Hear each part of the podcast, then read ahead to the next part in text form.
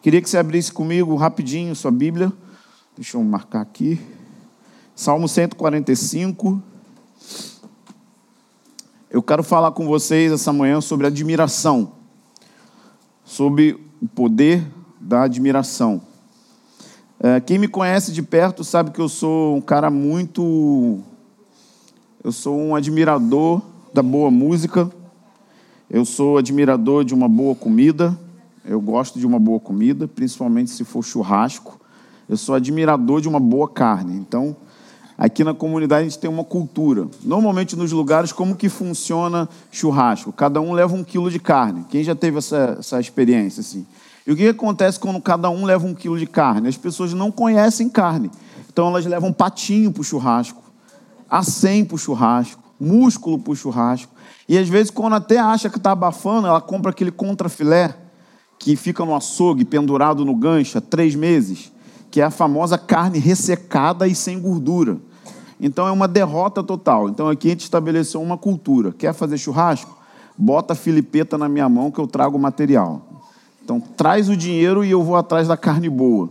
Então eu sou muito chato com churrasco, eu gosto de fazer, é terapêutico para mim, eu gosto de ser elogiado quando as pessoas comem um bom churrasco. Então eu sou apaixonado por carne, eu sou apaixonado por comida. Eu volto no lugar. Eu sou eu sou apaixonado em ser bem atendido. Eu sou um profundo admirador de futebol. Eu gosto do futebol como diversão para jogar peladinha e, e gosto de ver futebol. Não vejo jogos só do meu time para você ver como eu sou fã de futebol. E eu gosto também da parte técnica, tática, toda a parte de atleta. Eu, eu, gosto muito de esporte de maneira geral. Eu gosto de esporte de homem. Então eu amo esporte. E eu amo é, ver comentários. As pessoas ficam assim: por que você fica vendo um comentário de futebol depois do jogo de futebol? Porque eu gosto da dinâmica. Eu amo essas coisas. Eu sou um admirador dessas coisas. Mas de forma honesta, eu preciso admitir para vocês, é, todas essas coisas são coisas boas, mas são criadas por Deus, para o homem, obviamente. Tudo que Deus fez é bom e Ele criou a comida, Ele criou os esportes, Ele criou o lazer, Ele criou as praias, para que a gente pudesse usufruir dessas coisas de maneira é, saudável. Mas eu preciso ser honesto para vocês que nem sempre admirar essas coisas me levou a admirar o Criador me levou mais a admirar as coisas criadas. E isso, para o cristianismo, chama-se idolatria. Quando a criação se torna o objeto da sua admiração, você se torna um idólatra. Ainda que você não tenha imagens ou coisas dentro de casa, mas isso é uma idolatria. Porque todo ser humano aqui, seja ele cristão ou não, ateu ou qualquer religião que for, você foi criado com um design interior para admirar coisas. Só que cada um tem um ponto de admiração, onde ele foca a sua admiração. Por exemplo, por que uma pessoa paga 100 reais em um bife?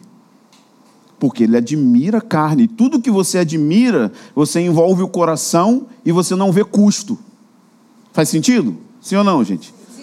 Às vezes é roupa. Tem gente que não gasta dinheiro com roupa mas ele consegue dar 600 reais num tênis fácil. Por quê? Porque ele gosta de roupa, ele gosta de um tênis esportivo, um tênis da moda, seja lá o que for. Então, quando você tem admiração por algo, você bota o seu coração e aquilo ali não tem custo, é um privilégio. Você quer ter aquilo porque você quer ter. E eu confesso para vocês que muitas vezes eu gastei dinheiro que não deveria de gastar, porque eu estava admirando uma coisa eu gastei tempo com coisas que eu não deveria de gastar, porque eu também estava admirando aquilo ali. Todas essas coisas são muito boas, não são coisas pecaminosas em si, mas é muito sutil como o nosso coração pode se apegar nas coisas que foram criadas para o próprio benefício do homem e transformar isso em um ídolo. E isso faz com que modele a maneira como você vai viver. E eu estou muito impressionado com um autor chamado Paul Tripp, eu tive o privilégio de ouvir ele fim de semana, essa semana aqui no Recreio. E ele ministrou para muitos pastores ali no Recreio, mais de mil pastores, mais ou menos. E ele escreveu um livro chamado Vocação Perigosa e um outro livro que é sobre admiração em si. E eu fui muito inspirado por ele, eu fui muito tocado por ele. E eu queria ler um trecho é, desse livro que tocou muito o meu coração. Ele diz o seguinte: um teólogo chamado Warfield, ele disse o seguinte: frequentemente nos dizem que o grande perigo do estudante da Bíblia ou o estudante teológico consiste precisamente em seu contato constante com as coisas divinas. Elas podem se tornar comuns comuns para o estudante, de maneira que elas se tornem costumeiras. Assim como uma pessoa comum respira o ar, se aquece com o sol e não pensa que todos esses benefícios vieram de Deus, ou seja, ninguém fica agradecendo a Deus porque está respirando, ou porque tá, tem calor, ou porque tem chuva. Por quê? Porque a gente perde a sensação de que todas as coisas que nos foram dadas, e aqui ele está falando de sol, de chuva, de coisas da, da temperatura, todas as coisas foram dadas por Deus e a gente perde esse senso de que tudo veio de Deus para o nosso benefício e que por causa disso deveríamos ficar admirados com esse Deus que é doador. Doador da, de Arraial do Cabo, por exemplo. Quem já foi em Arraial do Cabo sabe que é uma das coisas mais belas que existe. Aquilo foi dado para o homem como um dom. E que na maioria das vezes a gente fica tão fixado na coisa criada que a gente perde o senso de admiração por aquilo que Deus nos deu e aquilo se torna comum. Por exemplo, quando os amigos de fora vêm para o Rio de Janeiro, eles passam na ponte Rio-Niterói, eles ficam impactados com a beleza do Rio de Janeiro. Mistura de montanha com praia faz com que a cidade do Rio de Janeiro seja uma das cidades mais lindas do planeta. E a gente que mora aqui passa na ponte Rio-Niterói, não está nem aí. Você perde o senso de fascínio, você perde o senso de admiração, porque aconteceu uma coisa no seu coração: aquilo se tornou familiar demais. E tudo que se torna familiar demais, você perde o encanto. Eu já vi dez vezes. Eu já vi mil vezes, já vi cem vezes essa paisagem e ela não causa mais nenhuma reação no nosso coração. O problema é que nós estamos da mesma maneira com Deus. Nós estamos da mesma maneira com a Sua palavra lemos a Bíblia, cantamos canções, reunimos aqui todo domingo e as quartas-feiras e perdemos o nosso senso de maravilhamento com Deus, perdemos o senso de assombro, perdemos a nossa reverência por Deus. E quando isso acontece, eu preciso ser honesto, que muitas vezes na minha vida isso também acontece. Eu fico mais impressionado com a adoração do que com aquele que deve ser adorado eu fico mais impressionado com o ministério que eu estou fazendo, com o serviço que eu estou prestando, por mais nobre que ele seja, que eu perco o senso de reverência com aquele que me deu esse ministério. Então eu passo a viver para construir uma coisa, pensa nisso, que nunca vai satisfazer o meu coração. Nunca. Nenhuma dessas atividades são poderosas em si para te dar plenitude de vida e fazer com que você se torne uma pessoa satisfeita em Deus. Então eu queria que nós lêssemos o Salmo 145, é muito lindo esse salmo, diz assim: Ó Deus e Rei meu, eu te exaltarei e te bendirei, e bendirei o teu nome para todo sempre. Todos os dias te bendirei e louvarei o teu nome para todo o sempre. Grande é o Senhor e digno de ser louvado. A sua grandeza é incompreensível. E uma geração contará a outra geração as maravilhas dos seus atos poderosos. Meditarei no glorioso esplendor da Sua majestade e nas Tuas obras maravilhosas. Proclamarão o poder dos Teus feitos tremendos, e eu contarei da Sua grandeza. Até aí. Basicamente, o chamado cristão, não só de um pastor ou teólogo, é transmitir para uma outra geração esse senso de assombro. E quando a gente perde isso, aquele a qual nós pregamos se torna apenas uma religião e não alguém interessante. Quando um pastor perde o senso de reverência e o senso de maravilhamento com Deus, a maneira que ele faz o ministério, ou que ele prega o ministério, ou que ele ensina a palavra, se torna uma maneira mecânica e profissional. E para pessoas como eu, que são autodidatas e têm o potencial de decorar coisas muito fácil, é um perigo incrível, assim, é, é muito impressionante. Se você chegar para mim e falar assim, uh, uma ou duas horas antes, você precisa dar uma palestra em algum lugar, eu vou fazer isso sem nenhum problema. Nenhum problema. Eu posso pregar qualquer assunto que você quiser que eu pregue, com um convite sendo feito em menos de uma hora. Ah, quando a gente vai dar estudo bíblico, a minha esposa e o Davi falam: Michel, fala para a gente três meses antes, porque você pensa que porque você tem tudo na sua cabeça, a gente é igual a você. Porque para mim é simples. É simples, é algo que foi dado por Deus. Eu não tenho dificuldade com isso. Só que isso pode se tornar uma armadilha mecânica, aonde você passa a falar de alguém que você não é mais apaixonado. E o problema é, as pessoas nem percebem. Por que, que elas não percebem? Porque elas também não estão admiradas com Deus. Então é um ciclo de alimento vicioso, onde um preletor ensina algo que ele não é admirado para um público que também não se admira por nada. Isso é, isso é muito filosófico, assim. Gasta tempo para pensar.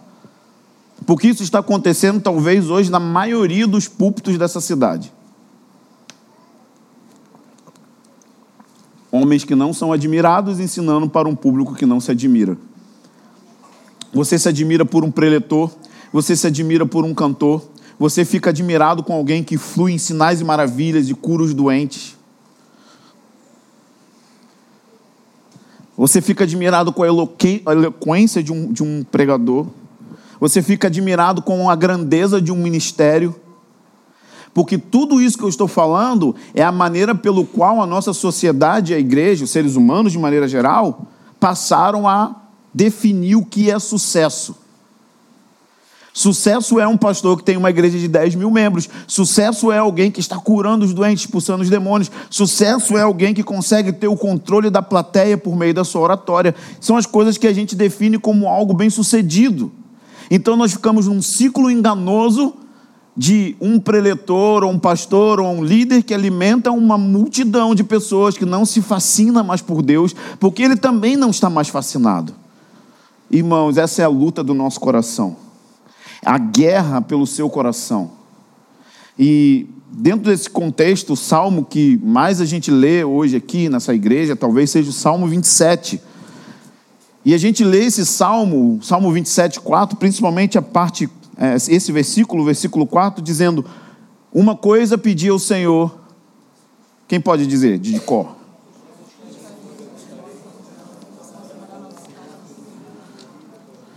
A questão é que eu descobri essa semana que o Salmo 27, 4, onde Davi diz: Uma coisa eu peço ao Senhor e a buscarei, ficar na sua casa todos os dias da minha vida para ver a sua beleza e meditar no seu templo.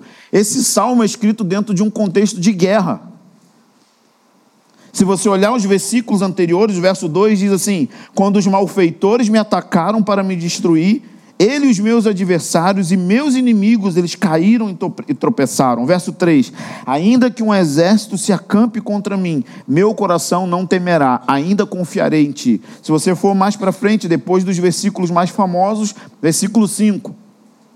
Pois no dia da adversidade, o que é um dia de adversidade? Um dia de lutas, um dia difícil, um dia de problemas, pois no dia da adversidade ele me esconderá em sua habitação. Então, Davi escreve o desejo dele de ter um coração de uma coisa dentro de um contexto de guerra. Imagina, porque a gente não consegue pensar em monarquia por causa da nossa, da nossa nação e, e como a gente viveu como nação, mas um rei, quando ele estava em guerra, ele não tinha paz, ele não tinha sossego, ele precisava liderar a sua nação, ele precisava tomar decisões, e Davi era um homem que sempre tinha guerra ao seu redor. Existiam inimigos cercando ele, existiam inimigos que queriam destruir ele, que queriam destruir a sua nação. E no meio do pau quebrando, guerra acontecendo, imagina você. Quem mora em comunidade hoje no Rio sabe o que eu estou falando. Mas mesmo nesse contexto, a gente não consegue perceber que Deus está chamando essa geração para ter um coração que tem um único desejo no meio do caos, no meio da guerra. Existe uma disputa intensa pelo meu coração, pelo seu coração, para que o nosso coração, que é voltado de forma natural para admiração, para que nosso coração admire a coisa errada, fique fascinado com a coisa errada.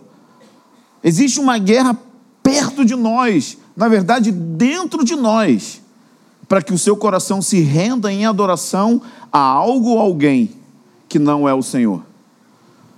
E quando a gente fala de adoração, eu estou falando que você pode muito bem cantar aqui Yahweh, mas o seu coração não adora Yahweh.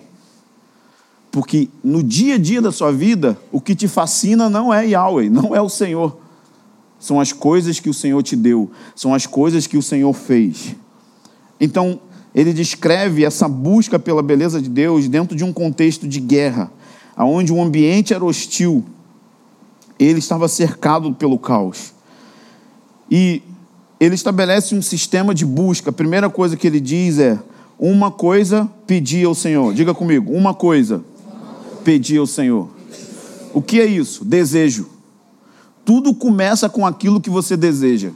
Tudo começa com o que o seu coração deseja. Deixa eu te fazer uma pergunta essa manhã. O que você deseja?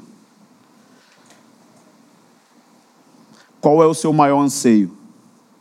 Talvez o seu maior anseio seja ter um casamento, melhor. Legal, bom desejo. Talvez o seu maior anseio seja ter mais dinheiro. É um bom anseio também. Talvez você queira crescer ministerialmente, crescer como pessoa, crescer intelectualmente, crescer na sua profissão. Talvez esse seja o seu desejo. E tudo aquilo que você deseja vai determinar onde você vai colocar o seu coração e o seu esforço. A Bíblia diz: aonde estiver o seu tesouro, ali estará o seu coração. Muda a palavra tesouro por valores. Aonde está aquilo que você valoriza? O que você valoriza? O que tem supremo valor para você? É onde você vai aplicar o seu coração. Tudo começa com um desejo. E quando nós olhamos Gênesis capítulo 3, vamos olhar Gênesis 3, lá no início da criação. Aqui está o grande desafio da humanidade, dos seres humanos de maneira geral. Versículo 6, no contexto da queda, na tentação, diz o seguinte: Então, quem tem a Bíblia aberta em Gênesis 3, 6? Como está aí? Diz assim: Então, vendo, diga comigo, vendo. vendo. Todo desejo começa com aquilo que você coloca os seus olhos. Tudo começa com isso aqui. Você vê, deseja. Assim é quando você cobiça uma mulher. Assim é quando você cobiça uma roupa. Assim é quando você cobiça um bolo de chocolate. Você já viu restaurante que você entra e que a foto é uma coisa e a realidade é outra? Você olha aquele hambúrguer, cara, tipo McDonald's, velho. É muito engano, McDonald's, carne de minhoca, de papelão, sei lá o que é aquilo. Você olha o tamanho do Big Mac e existe a realidade do Big Mac. Te engana. Mas como que você começa a desejar? Por que que, por que, que quando você olha para um, um M amarelo numa bola vermelha, você fica com fome? Porque todas as propagandas de hoje foram feitas para você ficar desejoso. Quando você olha uma propaganda de perfume, qual é a característica da mulher da propaganda? Linda, alta, sensual e com voz de paniquete. Então, todas as mulheres que olham aquela propaganda automaticamente passam a desejar ter aquele cheiro, ter aquele perfume, com o engano de que vão virar a mulher da propaganda. Mas a propaganda está dizendo: você precisa desse cheiro. Porque esse cheiro vai resolver os seus problemas, esse cheiro vai te tornar bela, esse cheiro vai te tornar atraente, vai te tornar irresistível, todos os homens vão ficar aos seus pés. Então você vê, e quando você vê, você deseja. Por isso é que a Bíblia diz: se os seus olhos forem bons, todo o seu corpo será bom. Se os seus olhos forem maus, então todo o seu corpo será trevas. Porque se os seus olhos são bons, eles estão sendo colocados na coisa certa, o desejo da sua vida vai ser um desejo certo. E olha o que Eva fez. Então, vendo a mulher que a árvore era boa. Boa para quê? Para que a árvore era boa? Lê aí, gente. Para comer. É exatamente isso que eu estou falando. A fome vem pelo olho. O apetite é despertado pelo olhar. Ela olhou a árvore e falou: Nossa, é boa para comer. É muito boa para comer, mas ela não é só boa para comer, ela também é agradável aos olhos, é algo que transmite beleza aos meus olhos. Mas não só isso, ela também é desejável para que eu me torne uma pessoa mais inteligente para que eu seja uma pessoa de entendimento, para que eu seja uma pessoa que tenha o meu cérebro expandido. E a queda começa com olhar. Então, quando Davi diz uma coisa pedir ao Senhor, ele está expressando qual é o desejo dele. E seguindo o versículo, ele diz: O meu desejo é estar aonde Deus está, ficar aonde Deus mora. Gastar a minha vida aonde Deus está significa que Davi quer ter um estilo de vida diário na presença de Deus. Mas é impossível, irmãos, ter um estilo de vida diário na presença de Deus sem desejar Deus. Ou, deixa eu piorar as coisas, é impossível ter um estilo de vida diário na presença de Deus se o Deus que você chama Deus não é o Deus das Escrituras, é um ídolo ainda que você dê o nome Jesus para esse ídolo, ainda que você dê o nome Deus para esse ídolo, mas talvez o seu Deus é o dinheiro, talvez o seu Deus é o ministério, talvez o seu Deus é você mesmo, você se ama muito acima de Deus. Mas tudo isso que eu estou falando está totalmente maquiado com linguagens e comportamentos religiosos. Nós precisamos ser honestos com o nosso coração para ver se aquilo que nós estamos desejando é Deus somente. É Deus e só Deus e nada mais além dele. Isso me impressiona Davi como um rei cercado por guerras, cercado de desafios, com muitas responsabilidades, o rei de uma nação. Ele está dizendo: Eu tenho muitos problemas ao meu redor, mas o meu coração decidiu desejar uma só coisa. Eu quero ficar na presença de Deus, e o objetivo pelo qual eu quero ficar na presença de Deus é que eu quero olhar a sua beleza. E aqui está a sutil armadilha para nós cristãos o que você pensa, o que você sente quando você olha para Jesus. Porque o, o, sentimento que eu tenho, é o meu sentimento, é pessoal, é de que, de alguma maneira, e, e é muito terrível isso, porque eu não acho que você está nesse nível, tá? Eu não acho que você está no nível de que você já leu tanto a Bíblia, de maneira que você se tornou tão familiarizado com ela, que você perdeu o senso de maravilhamento com Jesus. Eu acho que a maioria está maravilhado com o mundo mesmo. Nem chegou nesse nível daquele cara que estuda muito, conhece muito e ele perde o coração para o conhecimento. Então talvez a nossa situação seja muito pior. Mas quando você pensa sobre Jesus, o que você sente? O sentimento é que você domesticou ele o sentimento é de que ele está dentro e preso dentro do seu limite humano de conhecimento. Ou quando você olha para os evangelhos, e essa é a melhor maneira de contemplar a beleza de Deus, é ler os evangelhos. Mas nós lemos o evangelho com um coração totalmente focado em outra coisa a não ser Jesus, e por isso nós perdemos a beleza dele. E lendo os evangelhos, eu encontrei duas passagens que me trouxe um senso de maravilhamento com Jesus. O primeiro é em João 6, vamos olhar lá.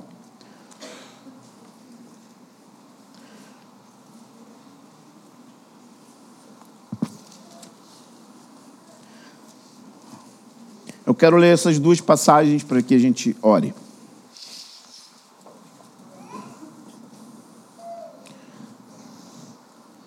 Versículo 5, João 6, diz assim: Levantando então os olhos, vendo que uma grande multidão se aproximava, Jesus disse para Filipe: Onde compraremos pão para que comam? Ele, porém, disse isso para colocá-lo à prova, pois sabia bem o que estava prestes a fazer. Essa é a primeira coisa que a gente tem que pensar. Eu acho que eu não passaria no teste de Filipe. Qual é o teste de Filipe? Tem uma multidão para alimentar, não tem comida para alimentar. Vamos, vamos, vamos contextualizar. Tem um bairro inteiro aqui ao nosso redor, sim? Esse bairro precisa de soluções? Sim ou não? Sim. O Rio de Janeiro precisa de uma solução de Deus? Então pensa, Jesus apareceu para você e ele perguntou, Adriele, o que vamos fazer para solucionar esse problema? Problema da violência, o problema da fome, o problema da dor. É isso que Jesus está falando. Tem uma multidão para alimentar. Jesus chega para Filipe, sabendo que ele mesmo já tinha o jeito de resolver o problema. E ele pergunta: como você vai fazer para resolver os problemas do liberdade? Bom, eu ia começar a planejar. Como levantar mantenedor, como melhorar a mídia, como atrair mais alunos para as escolas. Eu ia começar a planejar coisas. E constantemente eu sinto que Jesus está me perguntando isso.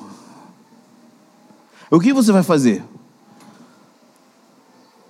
O que você vai fazer para cuidar da igreja? O que você vai fazer para resolver esses problemas? Jesus está testando Felipe, está me testando, sabendo que ele já tinha o que fazer. Então Felipe respondeu: Senhor, não tem como resolver o problema da Vila Mimosa, da Praça da Bandeira. Não tem, porque só tem 200 reais por mês. Aqui era 200 denários.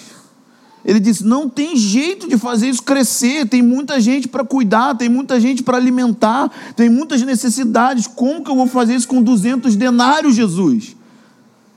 Ele não estava compreendendo que a solução estava diante dele, mas também nas mãos dele, de que Jesus é poderoso para pegar o pouco que você tem, e quando o pouco que você tem é colocado nas mãos dele, que significa: eu não sei o que fazer, você sabe. Ele é poderoso para alimentar uma multidão. Mas não é essa a nossa atitude. A nossa atitude é de querer resolver as coisas. Jesus não quer que você resolva nada. Jesus só quer que você pegue o pouco que você tem e coloque na mão dele.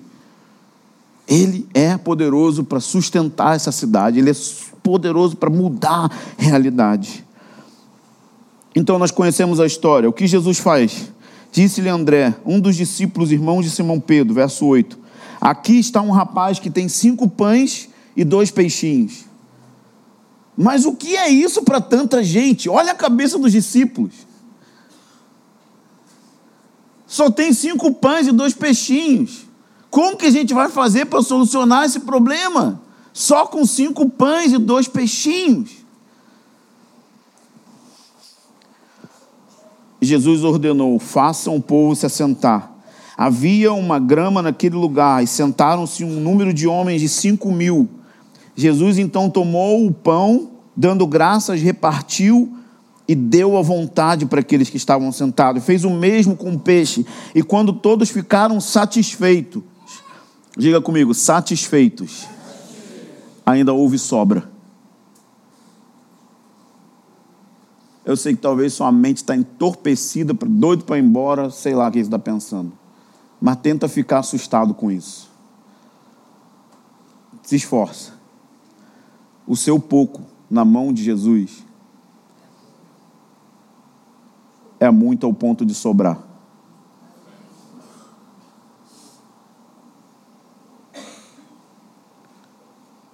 Questão é que a gente não está pondo na mão dele.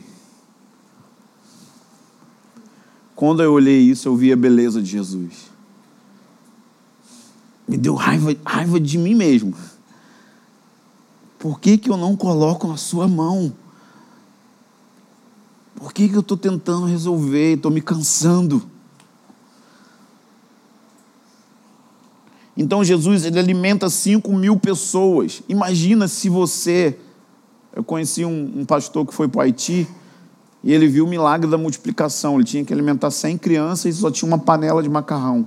Ele falou assim: Eu não vi fisicamente a comida aumentar, mas eu sei que eu alimentei 100 pessoas com uma panela de macarrão, 100 crianças. Ele ia botando, ia botando e não acabava. Ele ia botando, ele ia botando e não acabava. E você sabe, no Haiti eles comem tijolo. As crianças comem tijolo e bebem muita cachaça para poder aliviar a fome. Imagina se fosse eu que tivesse experimentado o milagre de Jesus. Vou te dizer o que eu faria. A primeira coisa, eu ia botar no Instagram. Segunda coisa, eu ia chamar uma equipe de filmagem para fazer um documentário.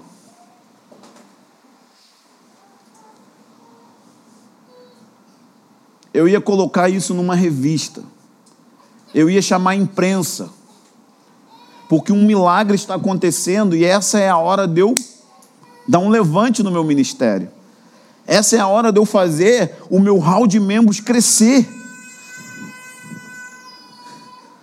Os milagres estão acontecendo, as pessoas estão sendo alimentadas. Mas isso me fascinou em Jesus e me deixou envergonhado de que eu não penso igual ele pensa. E sabe qual é o lance da beleza? É que a beleza te fascina e te humilha. Por exemplo, você paga para ir num show. Quem é músico aqui? Tem músicos aqui. Você pagaria para ir num show de uma banda que toca menos que você? Horrorosa? Desafinada? Não. Você paga para ir para ver um show de uma banda que é excepcional. E isso te fascina porque você diz: Uau! Mas ao mesmo tempo te humilha. Eu não sou como eles. Eu não tenho o que eles têm.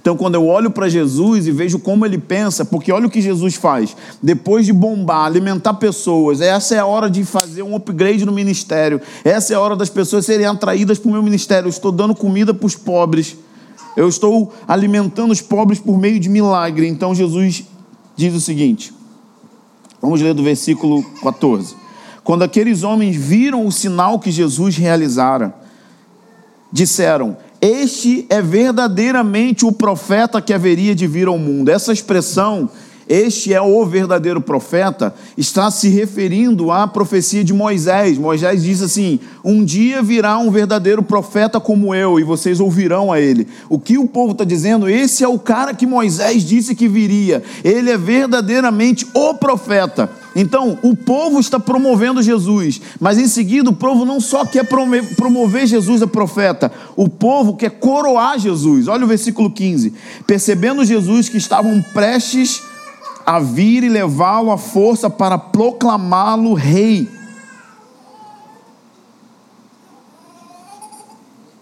Eu não penso igual Jesus, eu ia deixar eles me proclamarem rei. Talvez você seja mais espiritual que eu e também não faria, você seria como Jesus, mas eu, depois de um grande milagre, eu iria receber todas as honrarias que a multidão quisesse me oferecer. Só que Jesus toma um caminho contrário. Passe um pouco a sua página da Bíblia para frente. E Jesus começa um discurso dizendo: versículo 51. Eu sou o pão vivo que desceu do céu. Se alguém comer deste pão, viverá para sempre. Verso 52. Os judeus começaram a discutir entre si, dizendo: Como pode ele nos dar da sua carne para comer? Então Jesus lhes disse: Em verdade vos digo: se não comer a carne do filho do homem, não beber o seu sangue, não tereis vida em vós mesmos. Quem come minha carne e bebe meu sangue tem vida eterna. Olha o verso 60. Ouvindo isso, muitos dos seus discípulos disseram: Dura é essa palavra. Quem pode suportar? Ao invés de Jesus pegar o, o, a glorificação que lhe estava lhe sendo oferecida, ele tem um discurso para limpar o hall de membros. Os discípulos falam: Cara, dura essa palavra. Como assim, Jesus? Comer tua carne, beber teu sangue, você pirou, canibal.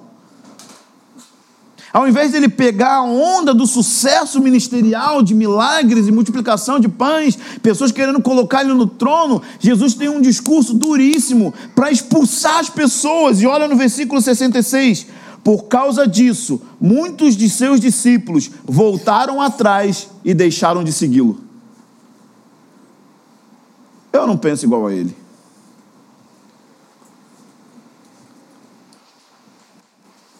mas eu fiquei maravilhado com isso. E me deu um senso de busca. Jesus me ensina a ser como você. Sabe que você se torna aquilo que você vê. Como que vê Jesus? A gente acabou de ver.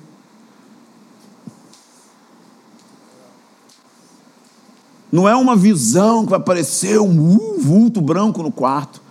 É a palavra de Deus é olhar isso e voltar a ficar fascinado com as atitudes do nosso Senhor, do nosso Mestre.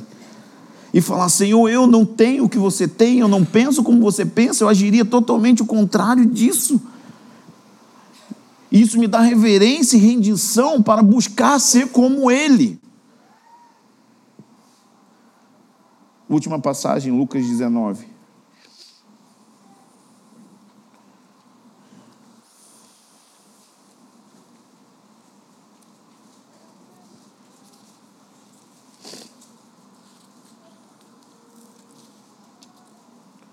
Muitas vezes e muitas vezes Jesus fugiu de ser rei, sabendo que era o rei. Nessa passagem anterior nós lemos ele fugiu disso. Mas aqui Deus, o Pai, permitiu que ele fosse aclamado como rei. E a entrada triunfal em Jerusalém diz o seguinte, verso 35, Lucas 19. Levaram-no, pois, Jesus e pondo ele sobre o jumentinho, fizeram com que Jesus montasse sobre esse jumentinho, e enquanto ele passava, Outros estendiam os mantos pelo caminho. Perto da descida do Monte das Oliveiras, toda a multidão de discípulos, alegrando-se muito, começou a louvar a Deus em alta voz por todos os milagres que tinham visto Jesus fazer. E eles diziam: Bendito o Rei. Diga comigo: Bendito o Rei. Então eles estão dizendo que Jesus é o Rei, Rei com letra maiúscula. Eles identificaram: esse é o filho de Davi esse é o cara que vai resolver os problemas políticos, econômicos da nossa nação, que vai nos libertar da opressão de Roma. Esse é o rei que foi enviado pelo Senhor. Bendito seja esse rei. Uma explosão de adoração extravagante estava acontecendo ao redor de Jesus. As pessoas estavam ensandecidas em Jerusalém, cantando Hosana, Hosana, paz no céu e glória nas alturas. Os fariseus ficaram completamente ofendidos, tentando fazer com que os discípulos se calassem. Jesus disse: Não posso fazer eles calarem, mas mesmo que se calem, as pedras vão clamar, as pedras vão me exaltar, as pedras vão me reconhecer como rei. O que você faria se você fosse exaltado como Jesus? Eu sei o que eu faria. Eu inflaria o meu ego.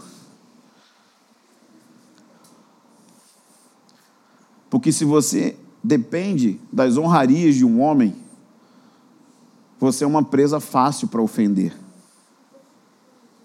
Jesus não dependia de honraria de ninguém. Mas se você não depende das honrarias de um homem, ou dos homens, você também nunca vai ficar ofendido quando eles não o fizerem. Que eu pedi, Senhor, me ensina de verdade a não se preocupar com a glória dos homens.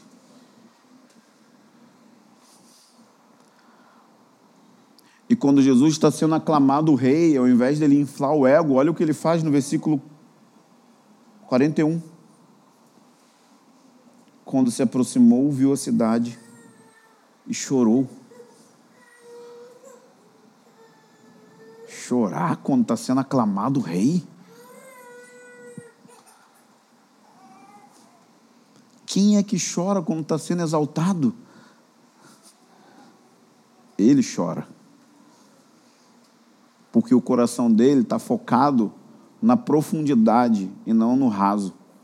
Enquanto a multidão estava exaltando ele, ele sabia, não estão entendendo nada. E ele começa a profetizar a destruição que aconteceria com esse povo, dizendo: se ao menos nesse dia o que te poderia trazer a paz, se conhecesse o que te pudesse trazer a paz, mas agora isso está encoberto aos teus olhos. Porque sobrirão dias que os seus inimigos te cercarão de trincheiras, vão sitiar e te cercar por todos os lados, e te derrubarão a ti e os teus filhos que dentro de ti estiverem, e não deixarão pedra sobre pedra, porque não reconheceram o tempo da sua visitação. O que eles pensavam era que o reino seria estabelecido sem cruz. É um escândalo para o judeu a cruz. O reino sim viria, o reino veio, mas não do jeito que eles imaginavam por meio de força política. E ele disse: Vocês não estão entendendo que tipo de rei eu sou e como eu estabeleço esse reino. É por meio da morte. Porque a morte no reino de Deus opera vida. Renúncia opera ganho. É tudo o contrário. E quando eu olho para esse Jesus, eu não consigo fazer outra coisa e não ser ficar humilhado e a não ser querer exaltá-lo. E a não ser querer buscar teu mesmo coração, porque ele estava olhando que aquelas pessoas estavam cantando, adorando, mas não estavam entendendo absolutamente nada do que estava acontecendo. E essa profecia se cumpriu literalmente nos dias do imperador Tito, quando Jerusalém foi destruída, e ele fala sobre a história conta que eles rasgavam a barriga das grávidas e enchiam a barriga das grávidas com animais mortos e costuravam. Jesus estava dizendo: vocês vão ser destruídos porque vocês não estão compreendendo quem eu sou e o que eu estou fazendo agora. E isso pode acontecer com a gente, irmãos. Muita destruição e perda pode vir porque a gente não está compreendendo quem Ele é e o que Ele está fazendo. E que os caminhos dele são muito diferentes dos nossos. E que na medida que a gente olha para esse homem fascinante, a gente precisa ficar totalmente humilhado, mas totalmente sedento, por refocar o senso da nossa admiração. Amém?